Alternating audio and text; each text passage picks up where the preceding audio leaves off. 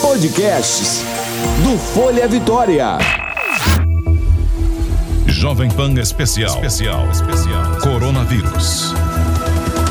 Com Patrícia Skauser e Paulo Rogério. Pan News Vitória. Bom, nós já estamos com a doutora Filomena Alencar, pediatra com formação em infectologia e também professora da UFES. Bom dia, doutora. Bom dia. Doutora, é um prazer falar com a senhora novamente. Um prazer meu. Doutora, vamos continuar então tirando dúvidas, falando né, uhum. a respeito do coronavírus, que é um momento importante é, das pessoas que estão em casa querendo saber informações.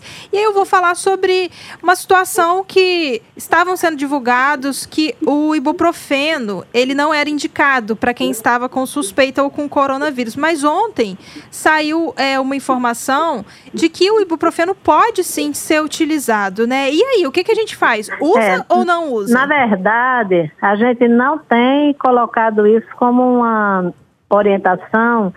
Inicialmente, assim, a gente sabe que não são muitos pacientes mas a gente achou um pouquinho precipitado a gente dizer que as pessoas usem normalmente quando pode usar o paracetamol e a dipirona. Uhum. Então, enquanto a gente não tiver muitas respostas, é mais prudente a gente evitar o uso.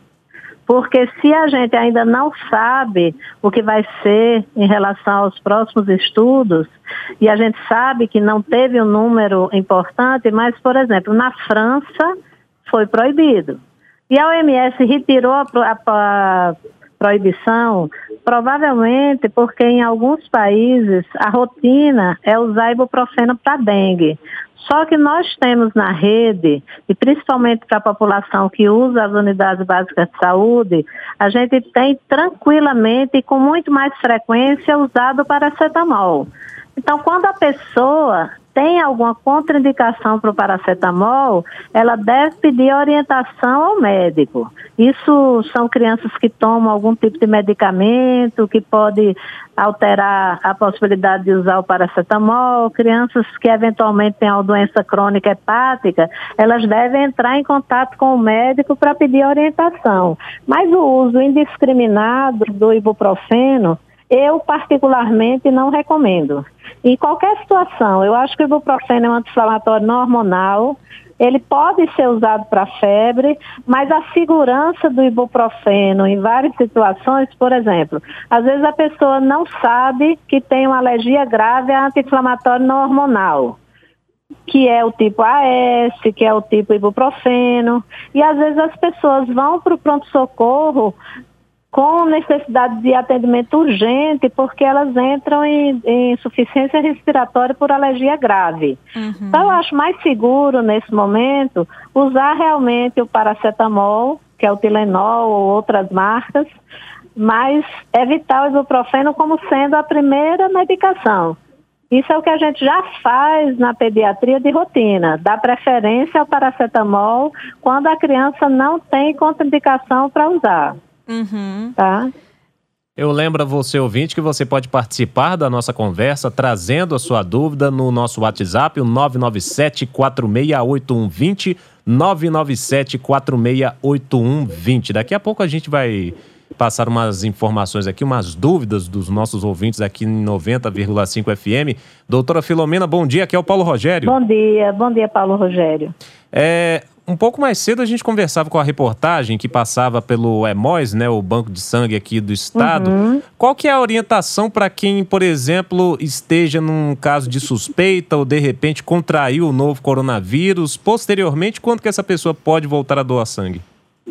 É, na verdade, quando a gente pensa num quadro de doença que tem um isolamento determinado, mesmo os assintomáticos, para 14 dias, a gente pede para evitar esse pessoal ir no período de isolamento e consultar o médico para saber se pode voltar a doar.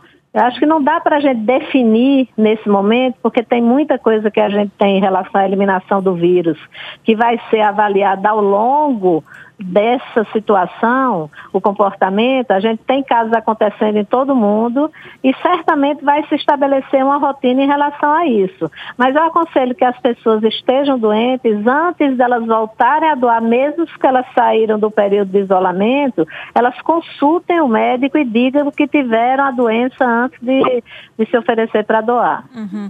Doutora, nós temos uma pergunta aqui de um ouvinte, a gente vai colocar aqui, ver se a senhora consegue ouvir. Se a senhora não ouvir, a gente uhum. repassa a pergunta, tá bom? É a tá pergunta tá da Lohane. O hipertenso é, que controla a pressão com remédios, ele se enquadra no grupo de risco também? Olha, em, ge Pode falar, em geral, doutora. O hipertenso, quando ele é mais grave e tem repercussões cardíacas, ele tem mais importância.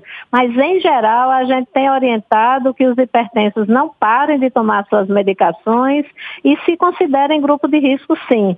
Principalmente se eles forem mais velhos e tiverem alguma outra doença associada, como diabetes. Mas a gente pede para se enquadrar no grupo de risco, mesmo sabendo que mais importante são aquelas pessoas que não estão com a hipertensão controlada controlada. A uhum. gente sugere que essas pessoas mantenham os medicamentos que estão sendo usados e evitem o máximo possível se expor, principalmente se elas tiverem outra doença associada como diabetes e tiverem uma idade mais avançada. Nós temos a pergunta do Ari também. Vamos acompanhar. Bom dia, meu nome é Ari, eu sou taxista e tenho contato com vários passageiros, tá? Eu tenho a dúvida quanto ao ar condicionado ligado ou não. O ar condicionado ligado pode facilitar a contaminação do coronavírus? Olha, o ar, quando você está dentro do ar condicionado de um carro e a pessoa tosse, Eventualmente você pode ter partículas no seu carro que vão ficar mais concentradas com as pessoas porque o, as janelas não estão abertas. Então a indicação hoje, basicamente, é que todos os transportes, sejam eles táxi, Uber, ônibus, todos andem de janela aberta e evitem o uso do ar-condicionado como rotina. Uhum. É, e nós temos é, também informações né, que estão sendo divulgadas é, pela várias reportagens né, que estão sendo feitas, doutor, que aí falou que o, o vírus ele também pode ser transmitido pelo olho. Como que seria isso? Seria coçando? Não, na verdade, não é pelo olho. Ah. Na verdade, através de todas as mucosas de boca, nariz e olho, você pode se infectar. Isso acontece com vários vírus de transmissão respiratória, que você, ao entrar em contato com sua mão, com o vírus em uma superfície ou através da tosse, você pode entrando em contato você com essas regiões de mucosa, você tem a possibilidade de se infectar. E se você estiver infectado, quando você passa a mão nessas regiões, o ideal é que você imediatamente lave para não transmitir para os objetos e para outras pessoas por esse contato. Então, todo contato com boca, nariz e olho devem ser evitados. Caso a pessoa infectada, doutora, é, não se atentar a passar um pano com álcool 70%, álcool em gel, enfim, não é, limpar o objeto, ele, o vírus continua durante quanto tempo ali? Isso é variável de acordo com a superfície. Tem trabalhos que mostram que em metal e plástico ele pode ficar até nove dias. Mas, na verdade, os primeiros dias, até quatro, cinco, com certeza. Mas o mais importante é assim, se for celular, as pessoas higienizarem diariamente, de preferência com ele desligado. Pode usar álcool isopropílico ou um pano com não com muito álcool, mas você higienizar diariamente, evitar de emprestar o seu celular a outras pessoas, evitar de usar o celular como tranquilizador de crianças, porque as crianças a gente sabe que elas são propensas a transmitir mesmo sem sintomas, porque elas podem ser completamente assintomáticas e o padrão de higiene de uma criança pequena nunca é igual ao de adulto. É. Então, evitar de usar e você limpar frequentemente as coisas que você usa mais. Então, teclado de computador, me, mesa que você usa para se alimentar, o ideal é você higienizar. Porém, o mais importante é que você higienize suas mãos. Porque se você toca uma superfície, por exemplo, um corrimão que ele não foi higienizado, tocou na tecla da, da do, na tecla do elevador, você imediatamente higienizar. Então, andar com frasquinho de álcool, principalmente para quem não pode se recolher por causa do trabalho, é super importante. Alguns condomínios já aderiram ao álcool gel dentro do elevador, já estão higienizando mais frequentemente as superfícies que são tocadas e estão inclusive orientando para que as pessoas restringam a quantidade que anda no elevador ao mesmo tempo. Alguns prédios estão colocando, ou você anda sozinho, ou você anda com duas pessoas, mesmo que não sejam parentes, mas a partir de três, só andam as pessoas que são da mesma família para evitar que você exponha pessoas que são de situações diferentes ao risco de se É, pois é, essa até a pergunta da Rosana, ela mandou para o nosso WhatsApp, o número 997468120, perguntando o que é mais seguro nos condomínios, se é usar escada ou elevador. Olha, claro que se a pessoa mora no 11º andar ou mora no 15º, a gente não vai estimular, apesar de, de, o exercício ser necessário, se a pessoa não estiver condicionada, o, o, uso da escada ele pode ser até desconfortável e prejudicial. Até porque manter a higiene de um prédio muito alto nas escadas ele é, um, é mais complicado. E às vezes é, você tem dificuldade com a iluminação, às vezes você vai ter que pegar numa parede se não tiver corrimão. E eu acho que o elevador ele é seguro desde que você é, não se aglomere muito, ele esteja sendo higienizado é, muitas vezes. Agora, se a pessoa mora no primeiro e no segundo andar e se dispõe a descer é, sem ter nenhum problema assim, de saúde, eu acho que a escada pode ser usada para desafogar um pouco o uso dos elevadores, para não haver, é, principalmente quando o hall do, dos andares é muito pequeno, você não aglomerar pessoas esperando pelo elevador para tentar evitar de andar muita gente ao mesmo tempo. É uma questão de bom senso. Doutora, é, nós temos também aqui um, um, um questionamento de um ouvinte, né, Paulo? Exatamente, um ouvinte que participa aqui, eu repito para você, que nos acompanha aqui 90,5 no 997 468120, 997 468120. Trata-se do Gersi. Ele mandou uma mensagem aqui em tom de desabafo. Ele diz uhum. que essa disseminação do coronavírus é coisa de rico, porque ele está se referindo a isso? Por conta de pessoas né, viajando de países entre países por meio de linhas aéreas ele fala que com pobre não é assim não. E ele chega a questionar aqui, ah, quarentena para quê? Só que vale não. lembrar, né, doutora, que nós estamos chegando já na condição da disseminação comunitária, né, da transmissão com comunitária da doença e tem que se precaver, né, doutora? É, na verdade, assim, a gente sabe que as viagens internacionais inicialmente foram relacionadas à eventual entrada do vírus e a gente sabe, inclusive, que aglomerações como no carnaval, que vem gente de todos os lugares que não se preocupam muito com distanciamento físico, pode até ter sido a, é, a entrada do vírus em, várias em algumas situações e no início. Mas agora, conforme a gente vê a situação que está acontecendo no Rio de Janeiro, em São Paulo, agora Pernambuco também colocando como transmissão comunitária, a gente precisa entender a diferença entre a transmissão vinda de fora e a transmissão local sustentada. Quando você tem a transmissão local sustentada, isso significa que o vírus já andou entre as pessoas e você não consegue mais identificar quem foi que passou o vírus para você.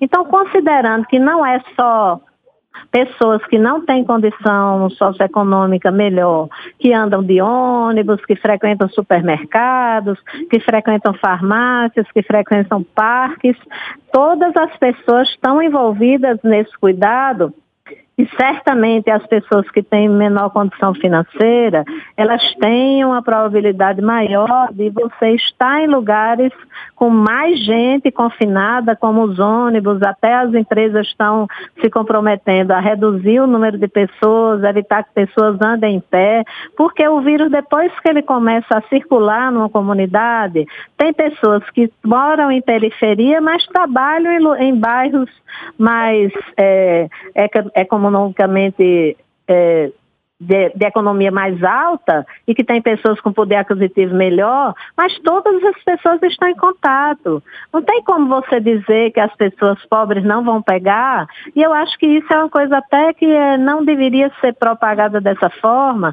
E essas pessoas que têm mais dificuldade, por exemplo, a gente sabe que tem famílias que têm dificuldade de ter um cômodo para isolar uma pessoa, e que tem pessoas que compartilham camas, tem pessoas que nas suas casas eventualmente não têm janelas. Essas pessoas estão em risco se elas não colaborarem com essa ideia do isolamento social, porque a gente vai ter dificuldade de dar assistência a todas essas pessoas se elas necessitarem de hospital. Tanto rico quanto pobre, nessa hora, não tem muita diferença. Se a transmissão se torna sustentável, qualquer pessoa pode pegar. Doutora, os ouvintes aqui mandando mensagens elogiando, tá? A senhora falando que a senhora é muito boa, que eles estão conseguindo entender muito bem e te, tomar todos os cuidados. É, o, no, o, nosso ouvinte, né, que ele tinha questionado essa questão isso, de ficar em casa, ele está falando sobre a questão dos ônibus que continuam andando lotados e aí é um local, né, onde pode haver essa transmissão. É, a senhora acredita que Dentre das ações que estão sendo tomadas aqui pelo governo do estado, é, pode acontecer aí de suspender a circulação dos ônibus aqui no estado para poder conter essa pandemia? Olha, se chegar numa situação de uma disseminação muito grande, a gente vai ter que pensar nisso e vai ter que bloquear tudo. Eu aqui em casa eu fiz um acordo com as pessoas que trabalham comigo e eu estou pagando o transporte para elas não usarem o transporte, porque eu me preocupo com elas também.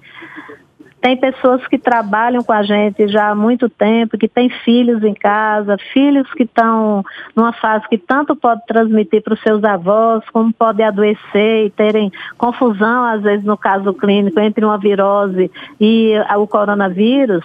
Então, quem puder, até evitar de, de, de, trabalhar e fazer um acordo com o patrão, ótimo. Quem não puder e ficar muito exposto, se for grupo de risco, a gente tem que considerar dos patrões pensar em serem caridosos o suficiente com a população inteira, é uma questão de cidadania.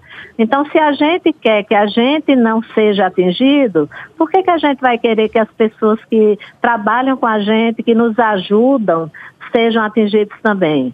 Então, a questão da gente pensar não na gente como cidadão isolado, mas pensar que a cidadania inclui todo mundo. Uhum. Então, se chegar realmente à situação que a gente tenha uma transição sustentada, que esteja numa situação mais avançada como está no Rio, não sei se vocês têm acompanhado a questão do fechamento das fronteiras Sim. dos estados que estão com mais dificuldade, de não haver transporte intermunicipal, de diminuir a circulação da, das pessoas dentro dos ônibus. Então, vai chegar um momento que, se as pessoas não se conscientizarem e avançar muito o número de casos, a gente vai ter que tomar medidas mais radicais. Eu acredito que o Ministério da Saúde está muito atento a isso e o governo também está muito atento a isso. Todos os dias, os grupos de médicos que são ligados às sociedades, eles discutem todas as situações, participam de reuniões e tentam estabelecer uma regra que seja mais favorável para todo mundo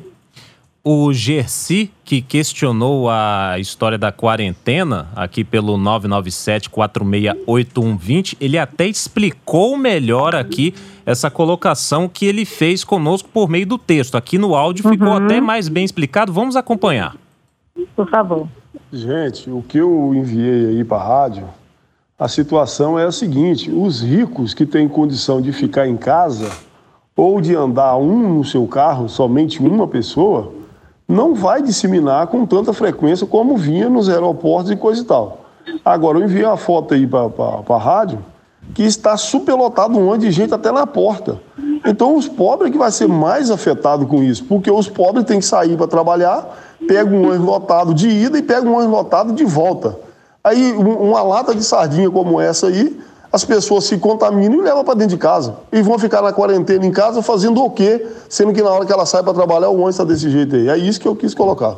Agora, é, na verdade, uhum. se as pessoas estiverem assintomáticas, elas podem observar se aparece algum sintoma de respiratório ou febre e se tiverem dor no corpo, alguma situação que eles percebam que tem a possibilidade de terem uma virose, o ideal é eles se comunicarem com o patrão. Se eles tiverem dúvida, tem o número 156 da Prefeitura de Vitória e o número 136 para os outros municípios, que você pode ligar para tirar dúvidas. Mas eu acho que nem a gente deve expor as pessoas se a gente estiver com sintomas da doença, por exemplo, a gente tem, a minha sogra tem 98 anos. Ela sabe que a gente está reduzindo as visitas. Quando a gente vai lá, a gente não abraça, não beija. E eu mesma estou evitando de sair de casa quando possível. Quando a gente tem possibilidade, a gente sai para resolver o, o que puder ser resolvido e que seja mais urgente e volta para casa, tira a roupa, toma banho. Eu sei que é uma situação que é complexa e a população muitas vezes não está preparada e subitamente para fazer esse tanto de orientação que a gente pede. Mas se as pessoas conseguirem irem se conscientizando e tentarem estabelecer acordos com os patrões e se as pessoas colocarem mais essas dúvidas para que também os governantes ouçam os apelos, eu acredito que a gente vai conseguir conter alguma coisa. Agora, sobre isso, eu fico mais preocupada das pessoas não entenderem o sentido da quarentena, porque muitas pessoas continuam indo desnecessariamente a bares, as pessoas andando pelo comércio sem se preocupar em estar mais distantes das pessoas de um metro ou um pouco mais, e continuam fazendo a vida como se ela não tivesse nenhuma diferença. Então, as crianças que saem da escola para evitarem o aglomerar, aglomeração, elas não podem receber os coleguinhas em casa. A gente tem que colocar uma rotina dentro de casa para elas continuarem tendo atividade, porque se o período se prolongar, a gente vai ter as pessoas muito estressadas, porque estão trancadas dentro de casa há muito tempo. Então a rotina é importante. Mas a gente precisa entender que nessa hora, rico ou pobre tem que se comunicar para entender a cidadania todos nós temos a nossa parte de responsabilidade. E quanto mais a gente tentar fazer e a gente tentar se ajudar para que as pessoas cumpram essas medidas, a gente tem alguma chance de não ter um número muito aumentado de casos de uma vez só, que impossibilite a gente de dar um atendimento mais adequado para as pessoas que estão numa situação mais grave. Ok. É, doutora Filomena, chega mais participação aqui de ouvinte. Aliás, o Gersi agradece por a gente ter colocado a, no ar aqui a participação dele, até explicando melhor o desabafo dele, mas o espaço é de vocês aqui, ô Gersi. Tem que participar mesmo pelo 997-468120. Porque às vezes Isso. a dúvida de, um, de uma pessoa que está falando é extremamente importante porque outra pessoa não se lembrou disso, mas está sob o mesmo risco. Sim. Exatamente. E a gente tem outra participação aqui do Carlos Eurico, daqui de Vitória. Ele uhum. fala, faz menção aqui a respeito das roupas assim que a pessoa chega da rua. Ele já ouviu dizer aí alguma orientação a respeito de lavar as roupas ou colocar as roupas para lavar de imediato assim que se chega da rua? Pelo menos a gente entendeu assim. A gente agradece pela sua participação, Carlos. O que, que a senhora teria a dizer, doutora? É isso mesmo. Se a pessoa não tiver condição de lavar imediatamente, é melhor que ela coloque num, num, lugar que não tenha contato com outros objetos, de preferência numa sacola, alguma coisa que deixe essa roupa para ela colocar depois para lavar. Mas o ideal é que se estabeleça a rotina de, ao entrar em casa, colocar essa roupa imediatamente para lavar, se higienizar, principalmente se a pessoa está dentro de casa, numa situação de contato com outros familiares que são grupo de risco ou de crianças que podem disseminar a virose para outras pessoas. Então, a rotina da gente agora é reduzir o número de saídas, porque a gente não tem usado a roupa que sai de casa para ser usada mais de uma vez. Doutora, porque tem muita gente, né, que inclusive que pega transporte público, que né, que fica meia hora, 40 minutos em pé dentro do ônibus, aí chega em casa cansado, aí dá aquela sentadinha primeiro no sofá para descansar um pouquinho, para depois tomar banho. É, se a roupa estiver contaminada, ela passa para o sofá e aí depois outra pessoa que é, sentar, na que colocar a mão, na verdade, com certeza, só um instante, gente. Só, a gente pegou doutora, doutora, a senhora roupa, me ouve? Oh, pode só, falar. só um instante. É, vou até revelar um bastidor aqui. Quando eu chego em casa com roupa de rua, não sento no, na, na, cama do quarto, mas de jeito nenhum. Uhum. Na verdade, isso é uma conduta para qualquer móvel de casa e principalmente na cama, porque na cama você vai passar muito tempo em contato. Se você, por um acaso, se sentar com a sua, sua roupa da rua no seu lugar de dormir, certamente você vai ter mais exposição, porque ninguém vai conseguir ficar limpando os lençóis se não lavar, e você vai ter que trocar de roupa de cama todo dia. Todas as vezes que você chega de fora e você senta em algum ambiente, teoricamente, se você tem nessa roupa uma contaminação, você não pode deixar de se lembrar de trocar essa roupa e não sentar em canto nenhum, a menos que você tenha um, por exemplo, um móvel que não seja de tecido, que seja de um material que você possa higienizar e você possa limpar assim que você se lembrar. Mas isso, quando a gente coloca como rotina, tirar a roupa assim que chegar em casa e se higienizar, principalmente se puder tomar um banho onde a pessoa tem condição, é o ideal para não se esquecer e sair contaminando as coisas com os, o, a sua roupa. Uhum. É, doutora Filomena Alencar, muito obrigada pela participação da senhora aqui. É, eu queria deixar o convite para os ouvintes, porque a senhora vai estar com a gente semana que vem também, não é? Do jeito que vocês pedirem, não presencial para mim é mais legal. Então, Sim. se puder ser por rádio e quiserem a minha contribuição, eu estou à disposição. Pois é, doutor, nós estamos tá. tomando os cuidados que nós podemos, né? Porque né, o Paulo Rogério, eu, nós não podemos fazer, trabalhar de casa. Então, nós estamos trabalhando aqui no estúdio, mas é, essa semana nós já começamos a orientar todos os entrevistados. Nós estamos fazendo pelo telefone, que é uma medida de segurança para a pessoa não ter que sair de casa também, né? Porque tem que ficar em casa. Uhum.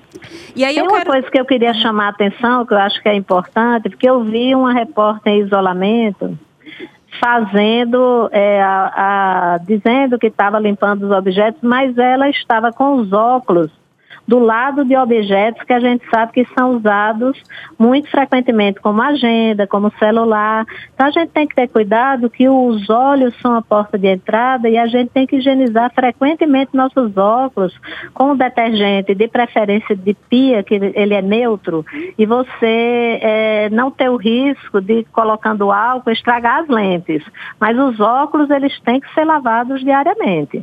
Da mesma forma que o celular entra em contato com seu rosto, seus óculos estão o tempo inteiro em contato com os seus olhos e você tem, além dos cílios, tem as suas mãos que eventualmente não tocam o rosto, mas tocam os óculos.